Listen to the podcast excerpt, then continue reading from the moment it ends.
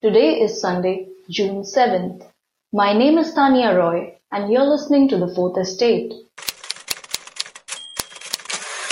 It's been 18 years working towards this goal. It's, it's hard to believe that it's happened.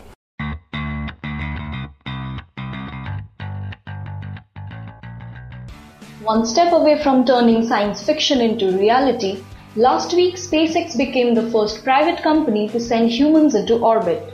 As the aerospace firm blasts into uncharted territory, what avenues are expected to open up in the field of commercial human space flight?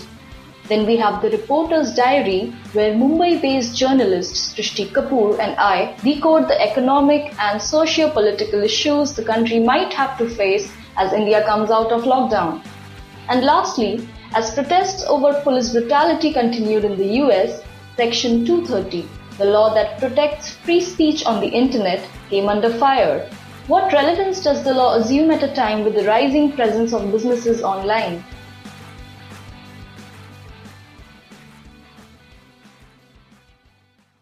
Um, yeah, I'm really quite overcome uh, with emotion uh, on this day. It's, it's kind of hard to talk, frankly. That was SpaceX founder Elon Musk.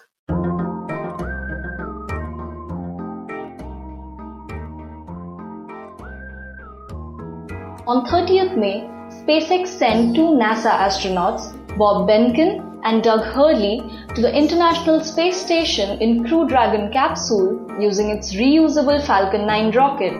The NASA veterans will spend up to 119 days on board before getting back to Earth. Until now, NASA relied on Russia's Roscosmos and Soyuz spacecraft to send astronauts to the International Space Station. The mission could save more than $30 million per astronaut per trip. NASA also plans to send tourists on the SpaceX craft for the first time. And what's more, the space agency and Hollywood actor Tom Cruise are in talks about shooting a movie at the International Space Station. Can't wait to watch a movie shot on a location 250 miles up in the air and orbiting the Earth once every 90 minutes. A phased emergence from the lockdown, which has been in effect since March, will begin tomorrow. Srishti Kapoor is here to discuss the socio-political and economic impact India might have to face as it comes out of lockdown. How much have the restrictions been already eased? So, Tanya, even before the lockdown's fourth phase ended, domestic travel had resumed. Flights resumed two months after suspension, and they have been operational since 25th May. Uh, Rajdhani like trains, they started on 12th of May and are still continuing operations. Uh, the center and states have issued guidelines pertaining to travel. They include screening at railway stations and airports before the journey, wearing uh, masks, maintaining social distancing, downloading the Aarogya Setu app, and several other guidelines. There are also guidelines that pertain to the quarantine of passengers that arrive in different states. Uh, there are different rules that pertain to the movement of taxis, cab aggregators, four wheeler and two wheeler uh, vehicles, buses, which are in the demarcated red, green, and orange zones. Also, for public and private offices, the staff strength at which they can function has been defined in the uh, newest guidelines. Right. So, Srishti, you live in Mumbai, and Maharashtra's COVID 19 case tally is the highest in the country. There are mm-hmm. news reports on hospital wards with corpses left unattended, patients asked to sleep on the floor until beds open up, and Mumbai's public healthcare system is overwhelmed with an increase in the numbers of positive cases. In fact, India has seen a rise in cases and deaths while the government is reopening land and skies. So, um, what set of repercussions are these relaxations likely to bring along with them? Uh, unfortunately, Tanya, Maharashtra is the worst affected state and Mumbai is the worst affected city in the country and the outbreak has overwhelmed our healthcare system and the far better systems of countries like uh, US and Italy. If you think from the perspective of population density, ours is much higher as compared to the countries stated above. And so the repercussions of easing restrictions here might be extremely dire. Now we have the sixth highest cases in the world right now. That's right. We're behind US, Spain, Russia, Brazil, and the UK. Now, here is another alarming fact. When India went into lockdown, it had reported 519 confirmed cases and 10 deaths. On the day the fourth phase of the lockdown ended, we had reported over 1.9 lakh cases and over 5,000 deaths, with the daily spike increasing with each day. Reports had also said that if India kept recording cases at the current rate, it would overtake Italy's tally by Sunday. That report was proven wrong as we crossed Italy's tally by Saturday itself. Also, uh, economic revival is an important aspect of Unlock 1.0, which began on 1st June. Mm. Uh, but with lakhs of migrants having returned home by trains, buses, tempos, on foot, the question is that who will work in the industries and construction sites that resume operations? And to give you perspective here, over 2.4 lakh migrants had returned to Chhattisgarh till 31st of May. Now, this excludes those who could not undertake or unfortunately survive the journey. Now add similar numbers for other states to where workers have returned. That includes Gujarat, Karnataka, Uttar Pradesh, Madhya Pradesh, West Bengal, and many more states. Uh, many migrants have also told journalists that they would rather go to their native places and earn less than stay in the city and earn more. And it is very clear that the government not having foreseen daily wages running out of food and jobs after a lockdown uh, points to a policy failure. The unprecedented situation has taken us all by surprise, but it has only aggravated the constant struggle of their survival. Right. On a lighter note, as we can see, our lifestyle is shaping up differently. How is life with the mask? I mean, do you go out often to buy essentials or just take a walk? Unfortunately, starting on not a very light note, it's not a pleasant experience at all. But Consider it just a fraction of the full body protective gear that frontline workers have to wear for hours at a stretch. And uh, even as I talk to you, a member living in my housing complex has tested positive for the virus. So we all have to realize that the virus is at our doorsteps and staying home and wearing a mask when outside are more important than ever. But on a lighter note, Tanya, have you heard the creative punishments that policemen have come up with for lockdown violators? What are those? Uh, so here in Mumbai, morning walkers in Andheri were made to do sit-ups. Violators in Pune did yoga. Those found outside their homes in Rishikesh were asked to write sorry 500 times. And here is one that will resonate with Rahman fans like you and me, Tanya. Jaipur police warned lockdown violators that it will use the song Masakali's rebooted version if people are roaming outside unnecessarily. And I'd rather not listen to that song. I know that song, yeah. Reminds me of my quarantine induced boredom. Srishti, we used to party together back in Mumbai. Would you now visit cafes and pubs when everything opens? Do you think it's going to be safe? We were regular visitors uh, at various eateries and pubs in Mumbai actually, and we have undertaken quite a few travels together too. So just like other aspects hit by the virus and the need for social distancing, hospitality and tourism sectors are badly hit. Uh, many hotels they may shut permanently due to the mounting economic stress, the ICRA said. Restaurants, even if they open with measures like social distancing norms, use of the Aarogya Setu app and temperature checks, they may still see lesser visitors, especially till the time a cure or a vaccine comes out. And uh, tourism, you have to consider, is not just a victim of the outbreak, but also one of its main components, that is travel, can also cause the spread of virus and essentially reverse the progress that has been made uh, so far in controlling the virus's spread. But uh, Tanya, hospitality and tourism is only one of the many industries that the 20 lakh crore economic package is supposed to provide relief to. Uh, so behind this one daunting consolidated figure, what is the magnitude of the brunt our economy has borne till now and is likely to bear in the future?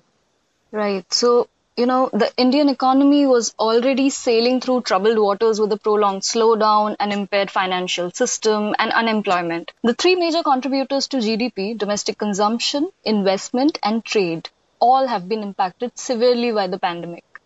According to hmm. government data, GDP numbers for the January March quarter, which barely witnessed the COVID 19 induced lockdown, slowed to 3.1%, which is the lowest in 44 quarters or 11 years.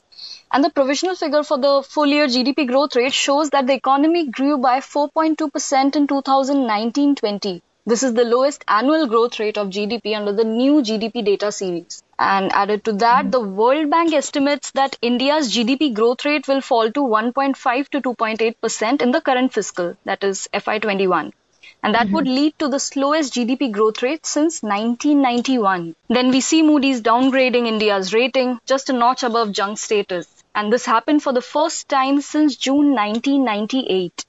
The rating agency has clearly said that the decision was not driven by the pandemic. Rather, the pandemic amplifies vulnerabilities in India's credit profile that were building prior to the shock. Now, if we talk about the 20.9 trillion rupees package, that is majorly directed towards supply side. But supply needs to be matched with demand. The stimulus provided for businesses relies heavily on bank credit.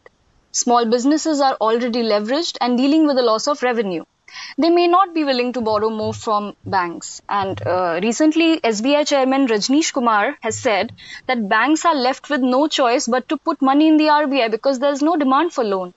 The hmm. central bank's targeted long-term repo operations saw very low bidding, indicating heightened risk aversion.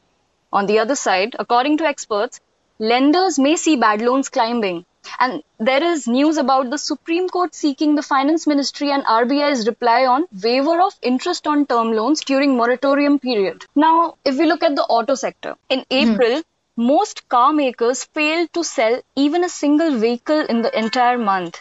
Then we have job losses. According to the Center for Monitoring the Indian Economy, 122 million Indians lost their job in April alone. And news about layoffs has become common in these tough times. Unemployment has hit each and every sector from automobiles to aviation, real estate to travel and tourism, media and entertainment to education. Every sector has been impacted. In fact, according to a recent report by Dun and Bradstreet, the Indian economy is likely to slip into recession in the third quarter of this fiscal due to job losses and lack of recovery in consumer demand. So, Srishti, overall, the impact has been devastating and chances of economic recovery seems remote. But apart from the economic impact, it is said that the outbreak is likely to bring in a new world order.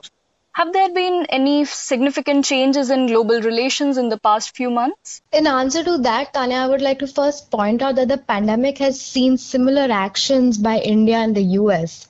Uh, India and US are helping each other out. India sent a sizable stock of hydroxychloroquine to the US. It has received tech for a low cost ventilator developed by NASA in return. On the downside, um, of this common theme. Many Indian leaders were criticized for their slow or deficient response to the outbreak, and Donald Trump has been in the headlines since earlier months of the pandemic for refusing to get tested or wearing a mask during public appearances until very recently. Uh, but most importantly, both countries have faced immense public anticipation with regards to the easing of restrictions, and the governments have bowed down to this pressure and the pressing necessity of getting the economy back up and running uh, the WHO has said that the novel coronavirus may never go away and uh, that people will have to learn to live with it. Now, what impact would a tremendous increase in movement of persons outside of their homes have on the graph of the outbreak remains to be seen. But the way COVID has paralyzed lives, economies, countries, the world awaits a cure or a vaccine, Tanya, but only 10 are under clinical trial.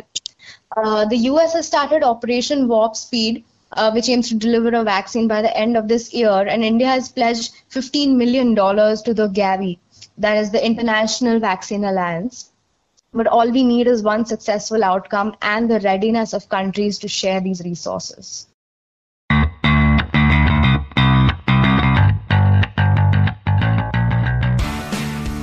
Internet's most important law made a lot of buzz last week. US President Donald Trump signed an executive order which aims to revoke Section 230, a law that provides immunity to tech companies over user generated content on their platforms. The move comes as Twitter fact checked the president for the first time over violation of its policy. As the fight between Trump and the big tech brews, what impact could this have on small and independent firms? As more and more firms move online following social distancing norms, Arun Sundararajan, author of award-winning book The Sharing Economy, wrote in The Hill that repealing Section 230 might have dire economic and social consequences. Millions of small businesses depend on social media advertising to reach their customers. The dependence will grow as continued social distancing pushes more commerce online. For example, food delivery companies like Uber Eats, fearing the liability associated with bad dining experience, might shift their focus from independent food outlets to big corporates like Burger King or McDonald's. The legal protections provided by Section 230 are unique to the US law. According to India Kanoon, Section 79 of the IT Act 2000 offers intermediaries protection from liability provided that they have neither initiated nor modified the transmission of the message. So what triggered Section 230? It all goes back to the 1950s. Jeff Kosseff, author of the book The 26 Words That Created the Internet, said in an interview to The Verge. There was a Los Angeles ordinance that said if you have obscene material in your store, you can be held criminally responsible. So a vice officer sees this erotic book that he believes is obscene and the owner goes to jail. And here comes the publisher distributor debate.